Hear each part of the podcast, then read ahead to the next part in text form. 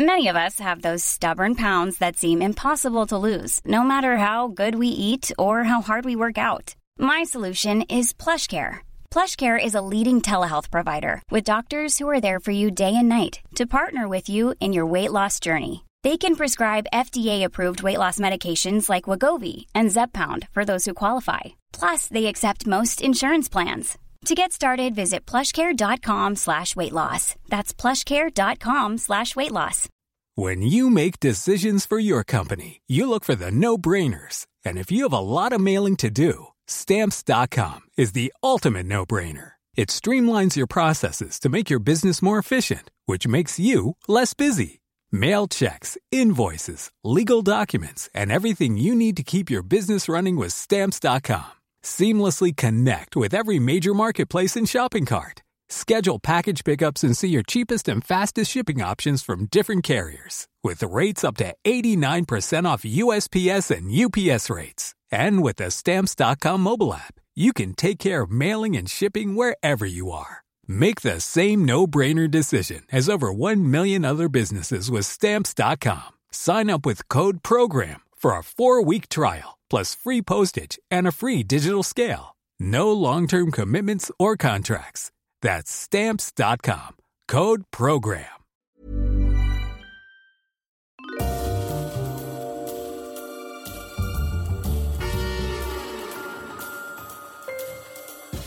Ladies and gentlemen, welcome to Histories of the Unexpected, the show in which we demonstrate how everything has a history, even the most unexpected of subjects, like baked beans, harbours, and rage. Ooh, love a good rage, but also, more importantly, love a good harbour. I went crabbing in many a harbour uh, last week when I was away in Cornwall on holiday. However, we could also do something on green, queen, and serene, or spleen, ween, and preen, which are all about the history of child rearing and peacocks. which would you, which would you do there, Sam? Which would you add to our list? Baked beans. I can only think Peacocks- of skinheads Peacocks on a raft. and rage. Peacocks and rage, Love it. Let's do peacocks and rage. both of which are about the French Revolution, I've just realised. Of course they are. Of course they are. Uh, we will be, however, following the links in our minds as we come across them, explaining how those histories link together in unexpected ways. Who knew, for example, Sam, who knew that the history of the bottom, yes, the bottom, is in fact all about fashion and femininity and masculinity? Political protest, cycling technology, the Reformation, political protest, and the invention of comfort. In fact, it's about political process twice. Who knew? Or that the history of puppies is in fact all about family blackmail, breeding, and the Victorian quest for pedigree perfection. Of course it is. Renaissance portraits, the rise of the pet, theft, and poverty. What about hmm. that? Very, very good. You're all wondering who is telling you this. Well, this man, he is the marathon of history. So far reaching is his wisdom that only transatlantic and transpacific do it metaphorical justice. His depth of knowledge can only be compared to the geography of a lunar eclipse. He is Professor Extraordinaire of Early Modern British History at Plymouth University. He is James Daybell. Hello, James. hello, hello, person who at the moment is an unattributed voice. And you may well be wondering who he is. Who is this unattributed voice ably helping me co pilot these episodes? Well, let's just say that if he were a distance related historian, he'd only be John Winthrop, one time English Puritan lawyer and one of the leading figures in founding the Massachusetts Bay Colony, the second major settlement in New England following the Plymouth colony, who was distance, long distance across the Atlantic from his wife and family and loved ones, and wrote a series of letters to them. This will give you a clue of what I'm going to be talking about. Yes, you've guessed it. It's the famous historical adventurer, Dr. Sam Willis.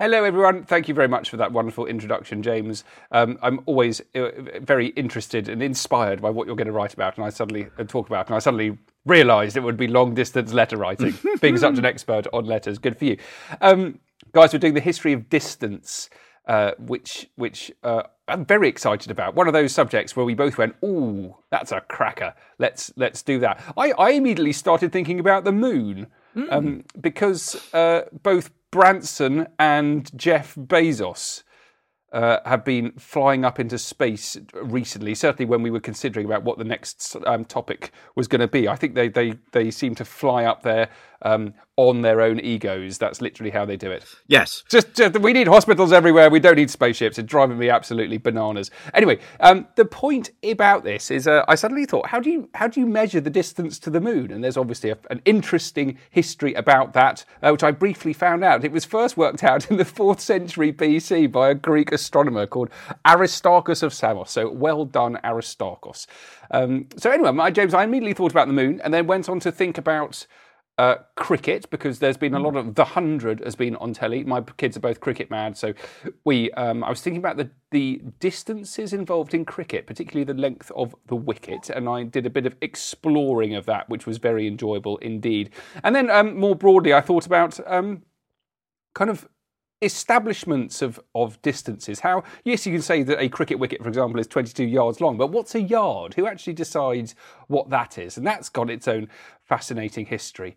Um, I also wanted to do something on uh, uh, race walking because the the other thing that's been uh, dominating my time mostly over the, the recent the recent weeks has been the Olympics, and I was thinking about um, the history of distance in terms of competition. And uh, my final thing I thought about uh, was I sat down for a nice bit of leg of lamb the other day, and I wondered how on earth people actually started to get lamb from New Zealand to the UK before refrigeration. This is all about trade. All yeah, about all trade. about trade and so, refrigeration and um and uh, yeah just sort of, I like being uh, I particular I always do this being inspired by what's happening in my world. Uh, but this this this exa- this this week I think it was particularly so. Everywhere I looked had something to do with distance. Oh, everywhere I looked have had something to do with distance over the last uh, couple of months because I have been reading all about distance. Uh, I gave a keynote uh, a couple of weeks ago at a brilliant co- conference uh, organised by two uh, brilliant historians, um, and it was called Long Distance Communication, hence what I'm going to be talking about today. So it's the idea about communicating over distance. And I was thinking about distance in, in lots of different ways. So, how one measures distance, very much in the same way that you're talking about measuring cricket cricket wickets and that kind of thing. But how do you actually go about measuring distance and units of measurement? And how, prior to rulers and formal measurements, how did people judge distance? And then how do we think about distance conceptually? So, in terms of how far things are. Um, then we can think about technologies and distance, and we can think about overcoming distance. We can think about travel and transport, and we can think about the kinds of emerging technologies such as trains, aeroplanes, um, even things like the telegram and telegraph that allow people to, and of course, you know, as a maritime historian, ships and shipping, and how that closes distance. And there is a history of there's a history of the disappearance of distance. So distance vanishing with those kinds of technologies as the world shrinks and becomes smaller or, or so uh, one kind of argument can be can be made. Then of course this leads thirdly to the impact of distance.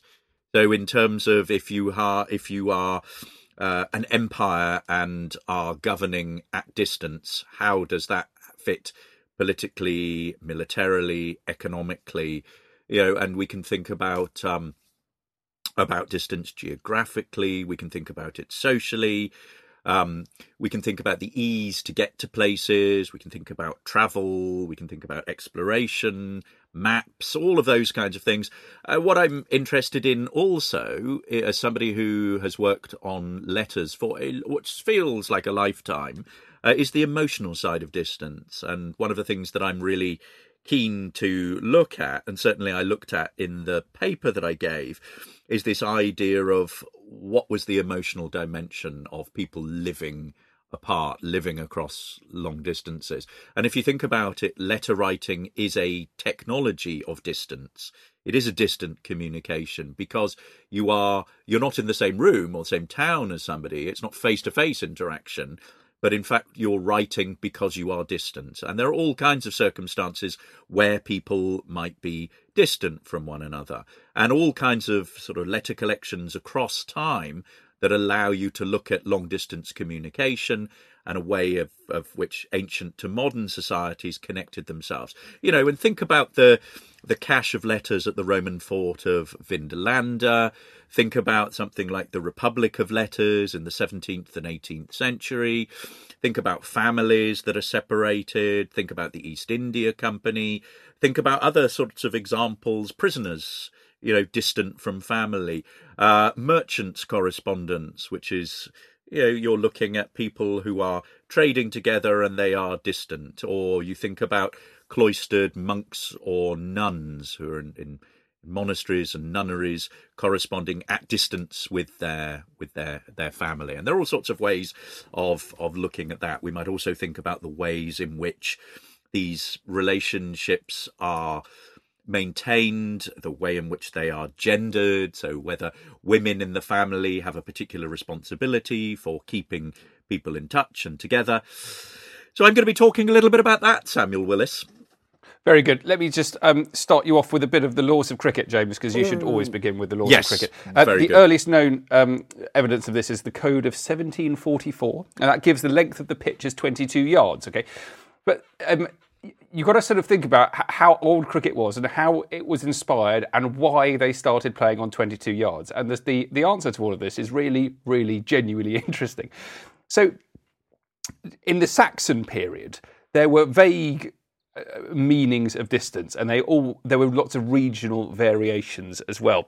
Um, but it, it, they did gradually become sort of standardised to give a mile um, to be eight furlongs, and the mile itself was an old Roman measurement of a thousand double paces. Anyway, so it gets standardised as eight furlongs, uh, and a furlong standing for the word furrow long, which is also the same distance as 320 perches, which is also called rods or poles, or 1,760 yards from the Old English gird that meant twig or stick. Or, you following this, James? I certainly 5,280 feet or 63,360 inches or 190,080 barley corns. Hmm, which is very good. Anyway, all of this means that the 22 yards of a cricket pitch is in fact one tenth of a furlong, or the or a tenth the length of a, of a furrow, essentially. Um, so you're realizing that actually it's it's linked to something that kind of pre-exists. It wasn't random that those 22 yards existed. So it was a tenth of of that furlong. Um, there was an equally vague Saxon square measurement of land, um, the hide, called um, also carucate from the Latin for a plough and ploughland, which was the area required by one free family with dependents that could be ploughed with one plough and eight oxen in one year. This in turn is divided into four yard lands or 100 acres, uh, the definition of which is the amount of land that could be ploughed by one yoke of oxen in one day. You've got to bear with me because it's all coming to something here. In Norman times, the acre becomes precisely defined as 40 by 4 perches, thus pr- preserving the shape of the Saxon strip acre, which is one furlong by one tenth of a furlong. And that means that a cricket pitch is exactly and very simply, it is the breadth of a Saxon strip acre. So it's, a, it's the breadth of a strip of Anglo Saxon farmland, which I thought was fascinating. That's a cricket pitch. that's a, that's a cricket pitch. And there is another measurement of the, the distance. I won't, I won't go into this too much, but the distance between the bowling crease and the popping crease, so where you stand and bat, that also has its own um, its own kind of meanings and origins. And it was actually all to do with uh, with the uh, the distance for measuring cloth. In fact, um, and it would have been a very familiar measurement. It's 45 inches. It would have been a very familiar measurement to areas of England where they produced wool. Um, particularly around somewhere like the Weald, that area between London and the south coast, very famous for its sheep, produce wool, and that is also where cricket originated from. So they're playing on a strip which is made up of um, uh, measurements of distance that they were already very familiar with in other aspects of their lives. In the case of the crease, it was it was um, to do with wool manufacture and cloth, and in terms of the wickets, to do with farming. Oh my gosh, so many questions about the length and distance of the run up. And, and also Yes. the, the length, length of the boundary. Uh, that, yeah, interesting. So um, that, that's not regulated at all. You can have um, any any size. So that distance is is not regulated, which is why you have pitches like the Oval, which are bigger than the Lords, which is smaller. Goodness me, I learn something every day from you, Sam Willis. Very good, very good. Any more on cricket, or will you be returning to that? Um, no more on cricket. I will. Um, I will leave our th- those of us who don't like cricket. Um, I will be able to listen to James talk about letters. no, no, no. I excellent. No, I'm a big cricket fan, uh, huge fan, uh, uh, but didn't know anything about the distance of creases. Uh, however, I do now. And it, it makes one of those great historical ex- explanations that suddenly makes complete sense. And they wouldn't have just suddenly randomly come up with 22 yards, but they would have probably played across a strip of farmland. And it's all, of course, it's connected to Anglo-Saxon um, land, isn't it? Of course, Yeah, it so is. And land parceling up and Yes. you know dividing and land ownership. There's um you know a, a, once you start trying to understand how you parcel up and divide and divide land and share land, it raises a, a huge number of, of political issues. yeah, And, brilliant. uh, and their own brilliant. fascinating histories in their own right. Brilliant. Okay, distant communications. I started off talking about this. And what I'm interested in here, in telling you about, is the way in which we can look at people's conceptions of, of distance, how they thought about distance when they were parted. Because, as I said, that letter, the letter or letter writing is a is a technology of separation. So it comes about simply because you are you are parted, and so letters across time are constantly full of themes about distance and absence and being separate from each other and the amount of time that they're apart and the the physical distance that they're apart from each other. And I want to start with a letter, a personally written distant communication written by the Kentish knight, politician and antiquary Sir Edward Dering to his third wife, Unton Dering, and it's dated just before the English Civil War on the 1st of July 1634, and it's sent from London to their family seat in Kent, some 60 miles or so away, at a place called Surrenden Dering, which is their family home. And Dering writes to his wife, My dear heart, so he's writing affectionately, this absence of mine is, in all the circumstances of it, the most of any. Now, he continues by describing legal and business affairs in London before ending with dutiful affection. Dear Numps, bear my absence patiently, or else come chide me here, but truly chiding will not mend me, for my utmost endeavour is to be with thee. Now, this letter is simply one of a whole series of letters that he wrote to his wife between 1629 and 1642. So this is the very turbulent period building up to the Civil War, and it drew him away from home during this period for extended lengths of time. Parliament was was was closed. Um, but he was very sort of active in business uh, up in up in London.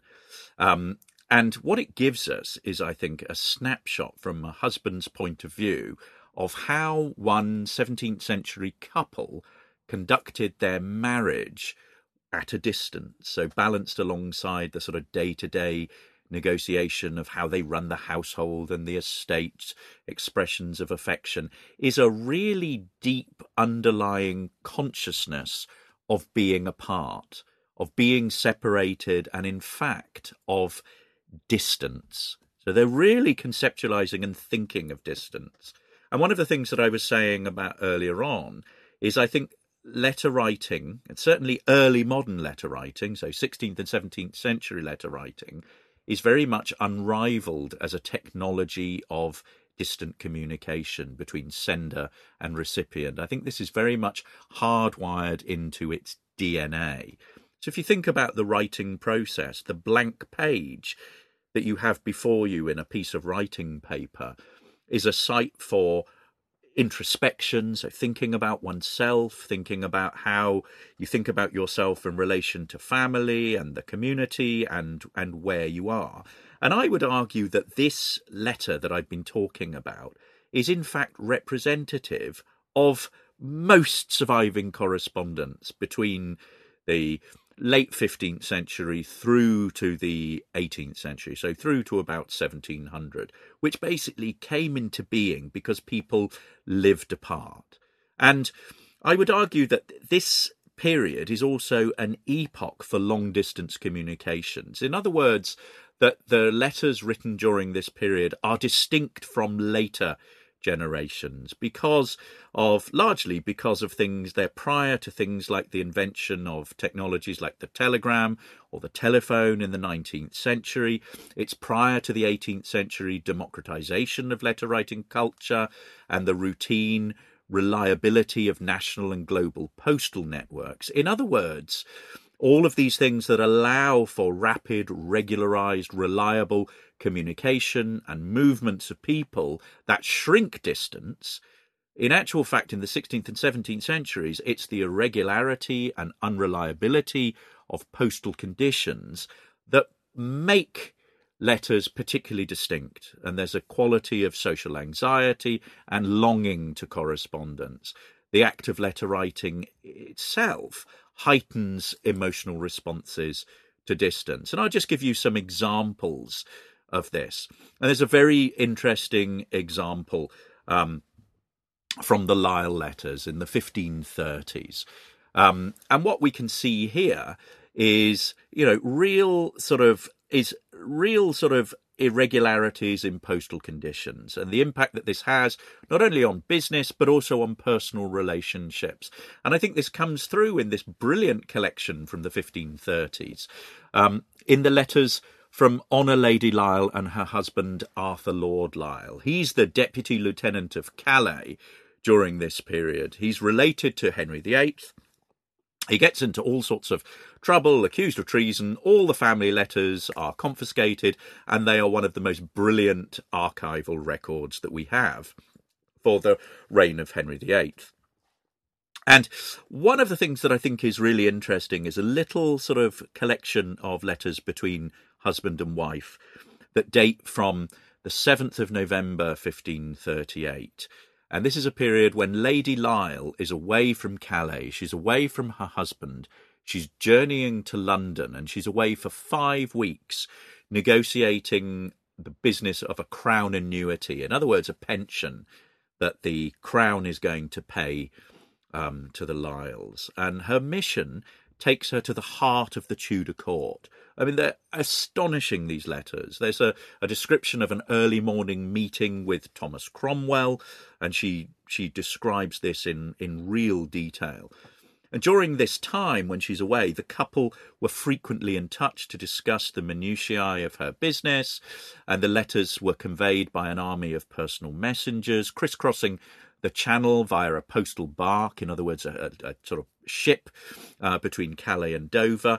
Uh, but the correspondence is full of complaints about delays, letters not arriving, appalling servants who fail to do what they want them to do.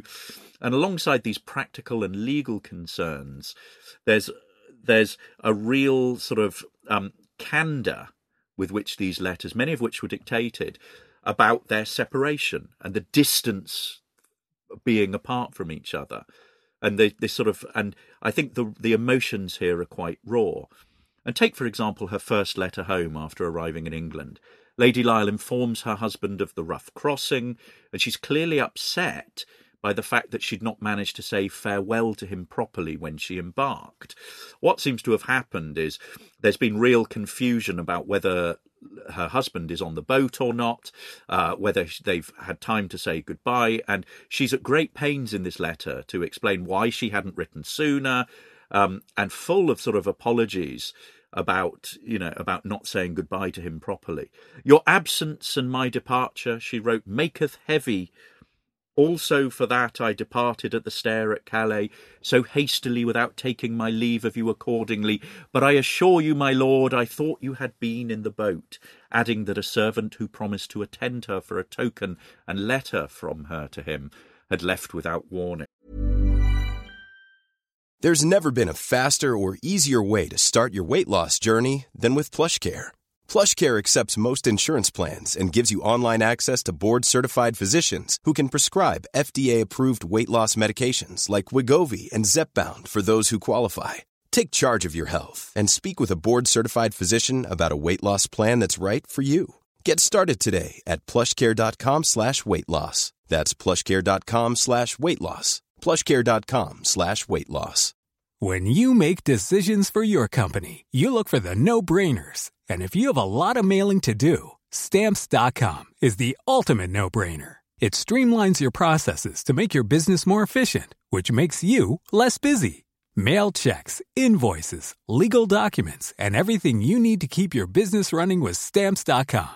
Seamlessly connect with every major marketplace and shopping cart. Schedule package pickups and see your cheapest and fastest shipping options from different carriers. With rates up to 89% off USPS and UPS rates. And with the Stamps.com mobile app, you can take care of mailing and shipping wherever you are. Make the same no-brainer decision as over 1 million other businesses with stamps.com. Sign up with code program for a 4-week trial plus free postage and a free digital scale. No long-term commitments or contracts.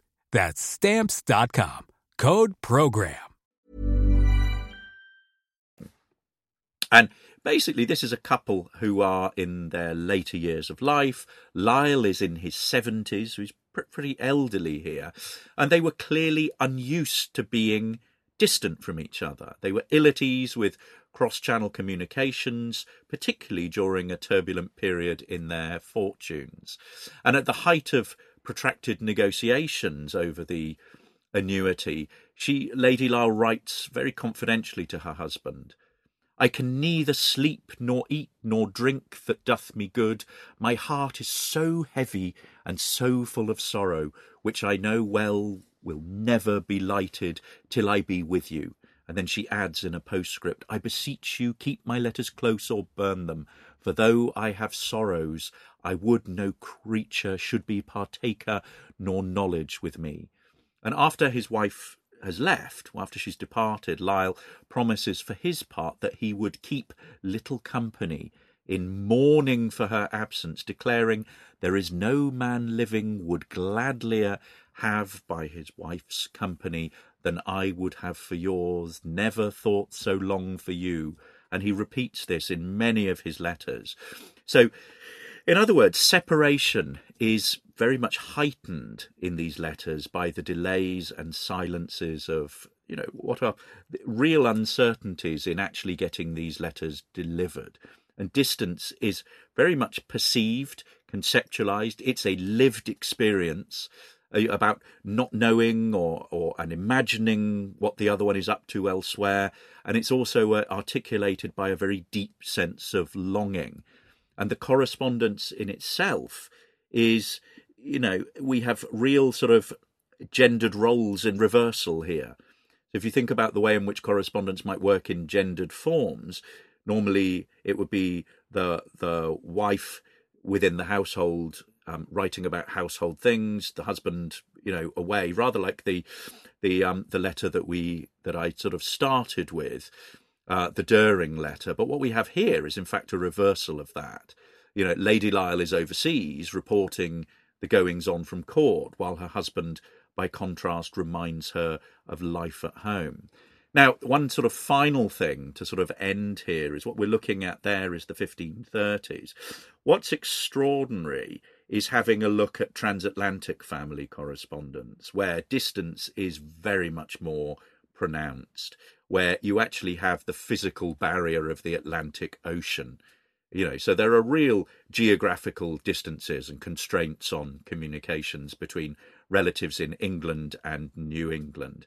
And while correspondents knew the names, schedules, embarkation points of ships, you know, they knew ships crossing the seas, the passage of transatlantic correspondence during the 17th century was beset with with problems. So shipwrecks miscarriage of post lengthy delays and these condition expectations of correspondence and strained the relationships lived apart as a result of trade migration and demands for religious toleration which encouraged people to go and live in the in the new world. And what you notice is that there are huge collections of transatlantic correspondence from very sort of religious individuals who go over to America to start a new a new life with with religious freedom and and, and toleration. And the themes of distance are so prominent in their in their letters. So again, we've got this sort of conceptualization of of of distance. So John Winthrop, who I likened you to at the beginning, Sam, wrote to his son on the 28th of March, 1631, This ship staying so long here, I am almost out of hope that my letters should come, although I think very long till I see you. Thomas Gwynn wrote on the 2nd of October 1692 to his friend and brother William Ellis, thanking him for his letters, gladdened that he had a place in thy remembrance, which will not, I hope, be blotted out, though our abodes are at so great a distance.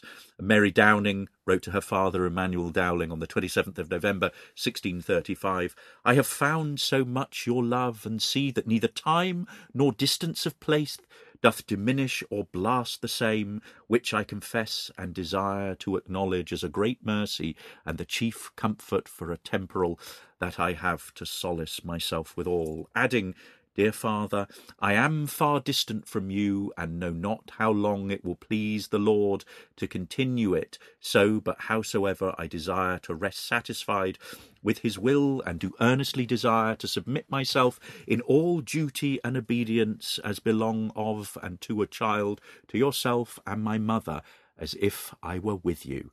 And that's in a collection edited by Everett Emerson called Letters from New England. So I think what we've got here then is just a sort of little snapshot of how uh, correspondence can be used to study relationships at a at a distance, the ways in which um, letters were used to maintain relationships when people were living uh, far from each other uh, in the 16th and 17th centuries. Uh, for more, a later instalment, uh, this will be published very soon so watch this space. There we are, Sam. Mm, uh, distance and correspondence. Very good, love that. Um, so I was I was inspired by by the uh, athletics on the Olympics. Really enjoyed that, and the Paralympics are starting tomorrow, I think. So I'm looking forward to seeing how that pans out as well. And it made me think of my friend Giles, who raised some money for um, the Cure Parkinson's Trust, Bowel Cancer UK, and um, the RNLI lifeboats. Giles works on the uh, London lifeboats. And he decided, I'm not sure how and when this came into his brain, that he was going to walk 225 kilometres, it's 140 miles, in 72 hours with only two hours sleep. Gosh. Yep, gosh, and he did it, and he walked around Richmond Park, and I think he, he hallucinated through uh, the last the last uh, several hours, but he made it, and I think everything was okay. But it, it did uh, made me think, well, why? How long has this been going on, and what are people doing? Uh, unsurprisingly, race walking has got an extraordinary history. I mean, it, it wouldn't kind of have got into the Olympics if there wasn't a long history of competitive race walking. And it does begin in Britain. It was popularised, it was professionalised, um, it was made particularly popular through gambling, unsurprisingly, the 18th and 19th centuries. Um, there's even a description to it uh, from Samuel Pepys in his diary in July 1663. The town talk this day is of nothing but the great foot race run this day on Banstead Downs between Lee, the Duke of Richmond's footman, and a Tyler, a famous runner. And Lee hath beat him, though the King and Duke of York and all men almost did bet three or four to one upon the Tyler's head. So there's a lovely example of 17th century uh, gambling on race walking there. It was actually called pedestrianism, James, which I think is the best word ever invented for uh, competitive walking. So pedestrianism, uh, codified in the 1800s. Um, and that was lucky because it was just in time for, I think, the most famous participant of them all, the captain, the guy called Captain Robert Barclay Allardyce of Stonehaven in Kincardineshire. I don't know where that is, and I apologise. Um, and th- these are some of his most extraordinary walking exploits, James. Very enjoyable. In 1801, he walked 110 miles in 19 hours in a muddy park. I like that. 1802, he walked 64 miles in 10 hours. 1805, he walked 72 miles between breakfast and dinner. So no, no specific times there. Maybe that's just about about not eating. So he had some breakfast and then um, maybe he had a lunch or I don't know, had lunch. But anyway, he managed to walk 72 miles. He then walked, uh, 1806, he walks 100 miles over bad roads in 19 hours. 1807, he walks 78 miles on hilly roads in 14 hours. But his most famous walk takes place in July 1809, does it in Newmarket. And he manages to walk one mile in each of 1,000 successive hours. Which, the more you think about that sentence, is ex- completely extraordinary. So the I mean, how long does it take to walk a mile if you if you're going full on? Twenty minutes? Yeah, Maybe? three mile, three four miles an hour. I reckon you Okay. could do. So the longest sleep he had was forty minutes, Gosh, and he did that over a thousand hours. So uh, four and a bit days, five days. I can't do my yeah, a thousand hours. yeah, a thousand successive hours. My gosh, that's that's a lot longer than four days. No, it is. It is. My maths has completely failed me. So I'm going to get my calculator out. yeah. A thousand divided by twenty-four. Okay. Here we go. Wait for it. Drum roll. Oh my god, it's forty. It's over a month. It's forty-one point six six six six six six six recurring days. That's Is a it? long old time. Wow. That's endurance, Anyway, Sam Willis. it, it, it made the Times. I, I'll report. bet it did make the Times. Yeah. The gentleman on Wednesday completed his arduous pedestrian undertaking to walk a thousand miles in a thousand successive hours at the rate of a mile in each and every hour. He had until four o'clock p.m. to finish his task, but he performed his last mile in the quarter of an hour after three with perfect ease and great spirit amidst an immense concourse of spectators. The influx of company had so much increased on Sunday that it was recommended that the ground should be roped in. To this, Captain Barclay at first objected, but the crowd became so great on Monday and he had experienced so much interruption that he was at last prevailed upon to allow this precaution to be taken. For the last two days, he appeared in higher spirits and performed his walk with apparently more ease and in shorter time than he had done for some days before. With the change of the weather, he had thrown off his loose greatcoat which he wore during the rainy period, and on Wednesday performed in a flannel jacket. He also put on shoes thicker than any which he had used in the earlier part of his performance. He said that during the first night after his walk, he would have himself awoke twice or thrice to avoid the danger of a too sudden transition from almost constant exertion to a state of long repose. 100 to 1, and indeed any odds whatever, were offered on Wednesday, but so strong was the confidence in his success that no bets could be obtained. The multitude of people who resorted to the scene of action in the course of the concluding days was unprecedented. Not a bed could be procured on Tuesday night at Newmarket, Cambridge, or any of the towns and villages in the vicinity, and every horse and every species of vehicle was engaged. Among the nobility and gentry who witnessed the conclusion of this extraordinary feat were the Dukes of Argyll and St Albans, the Earl Grosvenor, Bessborough and Jersey, Lords Foley and Somerville, Sir John Lodes, Sir F. Standish, and many, many more. Captain Barclay had a large sum depending upon his undertaking. The aggregate of the bets is supposed to amount to a hundred thousand pounds. And um, extraordinary. He lost two stone, four pounds during it. I need to lose some weight, James. Maybe I should try this. I think you should. Yeah, yeah. Uh, uh, 41. I'm not saying you should lose weight. Uh, I haven't seen you for a while. You're normally looking so fit and svelte. Um, but should stone, you wish to lose weight, I think it would be a, a superb way to lose weight. Yeah, yeah. Very Um, good. So there, a bit, a bit of race walking. What else have you got for us, James? Anything? A very small little bit from on. uh, one of my favourite books uh, by Emmanuel Leroy Laddery, the brilliant French historian, uh, about the medieval village Montaillou. And we've talked about this in the past, but for those of you who, who don't know about this, this is a Cathar village in the south of France. It's still there. You can go along and see it.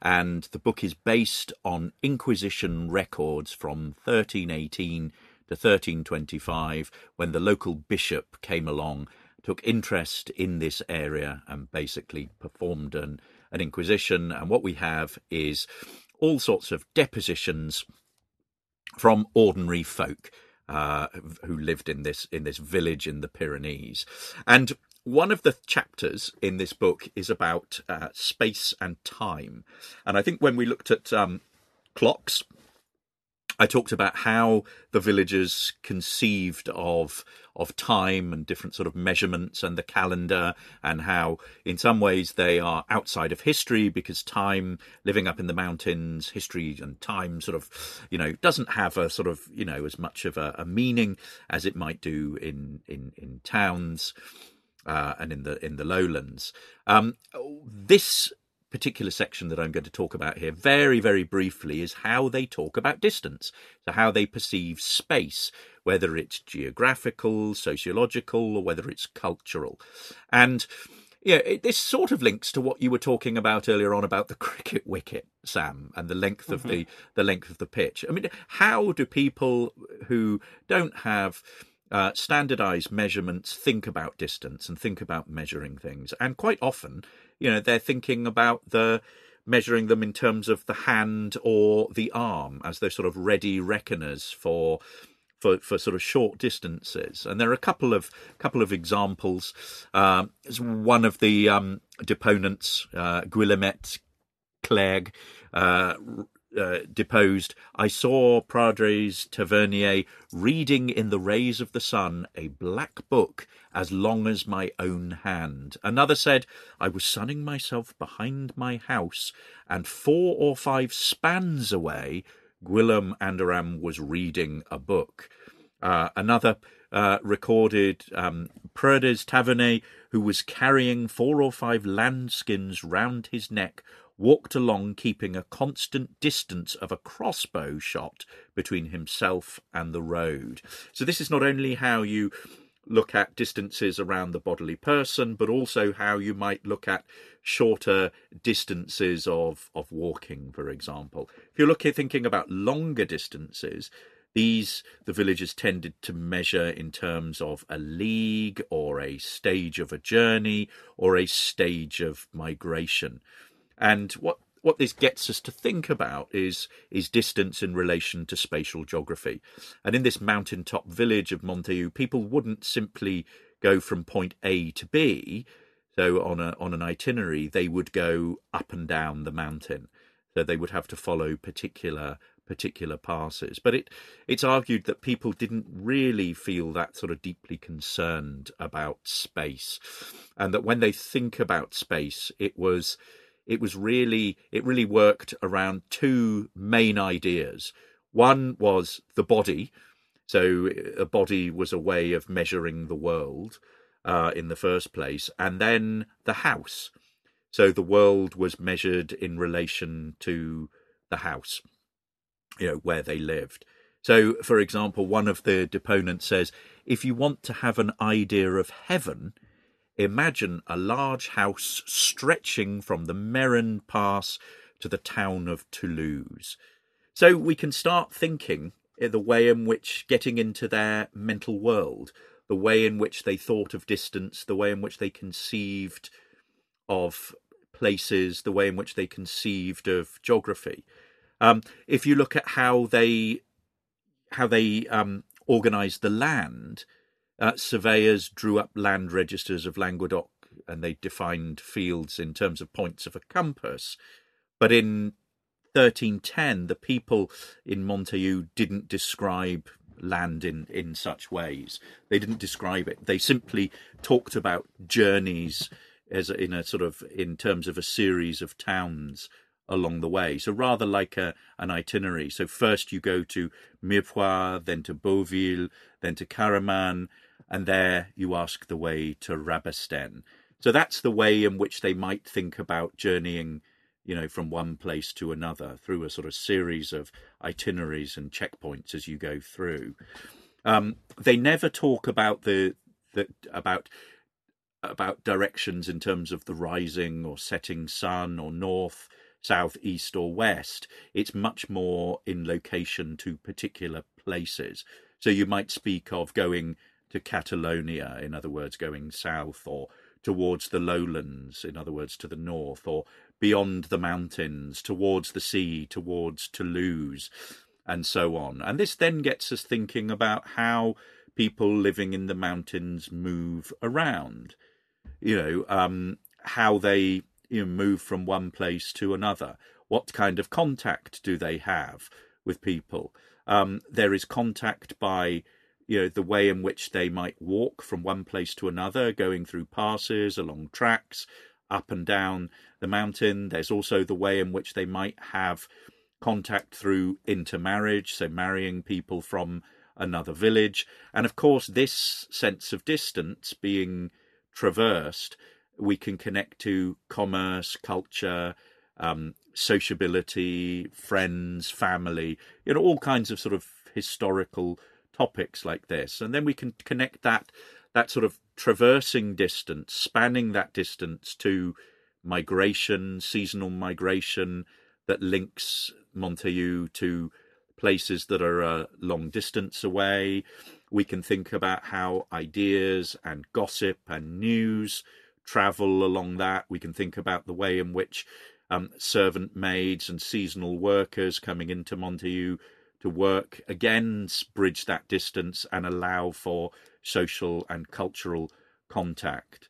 Um, so that's just a sort of a little example of how, if we're thinking about more primitive peasant based societies in the medieval period in a mountain um, setting, we need to think about distance in in a very sort of a very sort of um, subtle and and flexible way so that we can actually sort of see how they how they judge distances and how as historians we look at the impact that distance may have had on their on their lives.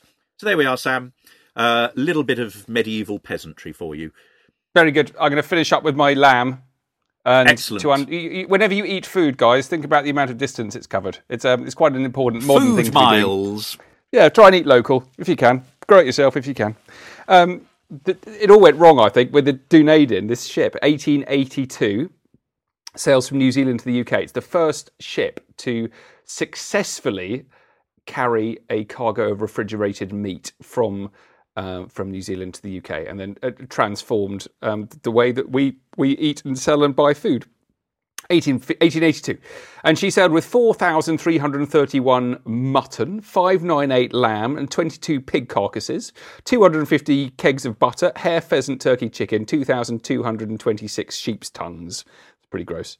Uh, at one point on the voyage, the crew noticed that the cold air in the hold wasn't circulating properly, and so the captain took himself down there, burrowed into the hole um, to cut out extra air holes, and nearly froze to death in the process. But he risked his life because he really understood the importance of saving the cargo, and um, it was going to become vitally important in encouraging trade between New Zealand and the UK. People were going to make fortunes. Um, and when they got there, only one carcass was unsaleable, and British butchers were pleasantly surprised at the meat's quality. Um, a little review in the Times, they said, Today we have to record such a triumph over physical difficulties as would have been incredible, even unimaginable, just a few years ago. So imagine yourself in the uh, you know 18, late 1870s, no chance of carrying a refrigerated cargo that distance. But by 1882, some very clever people had just about sorted it out, and it changed the way that the world eats. I think that's a wonderful place for us to end. Time for me to go and get some supper, James. Um, I hope you've all enjoyed this, the history of distance. We've got a number of exciting things coming your way. Um, pigeons and rage, I think, are the two I'm quite looking forward to. James, can you cope with those? Excellent. Love them. Love them. um, if you uh, do, please get in touch on social media, guys. Please follow me on Twitter. I'm at Dr. Sam Willis and also Instagram. And if you are in, like that story about um, the Dunedin, do please check out my podcast on maritime history. It's called The Mariner's Mirror. And if you'd like to follow me uh, on Twitter, I'm at James Daybell. The podcast is at Unexpected Pod. We are also all over social media. We are on Instagram, Facebook. We have a very swanky website, historiesoftheunexpected.com, where you can find out everything that we have been up to and look at our back catalogue of podcast episodes. Uh, and also, we have a Patreon page. So if you are feeling in any way charitable and have any sort of little amount that you can afford to part with to help fund our podcast, that would be wonderful. Absolutely brilliant, guys. And We'd really appreciate any help you could offer. Thank you all so much for listening. We'll be back again soon. Cheerio. Take care, guys. I'm about to go and uh, forage for radishes and blackberries uh, in a, an attempt to eat local. Oh, good stuff.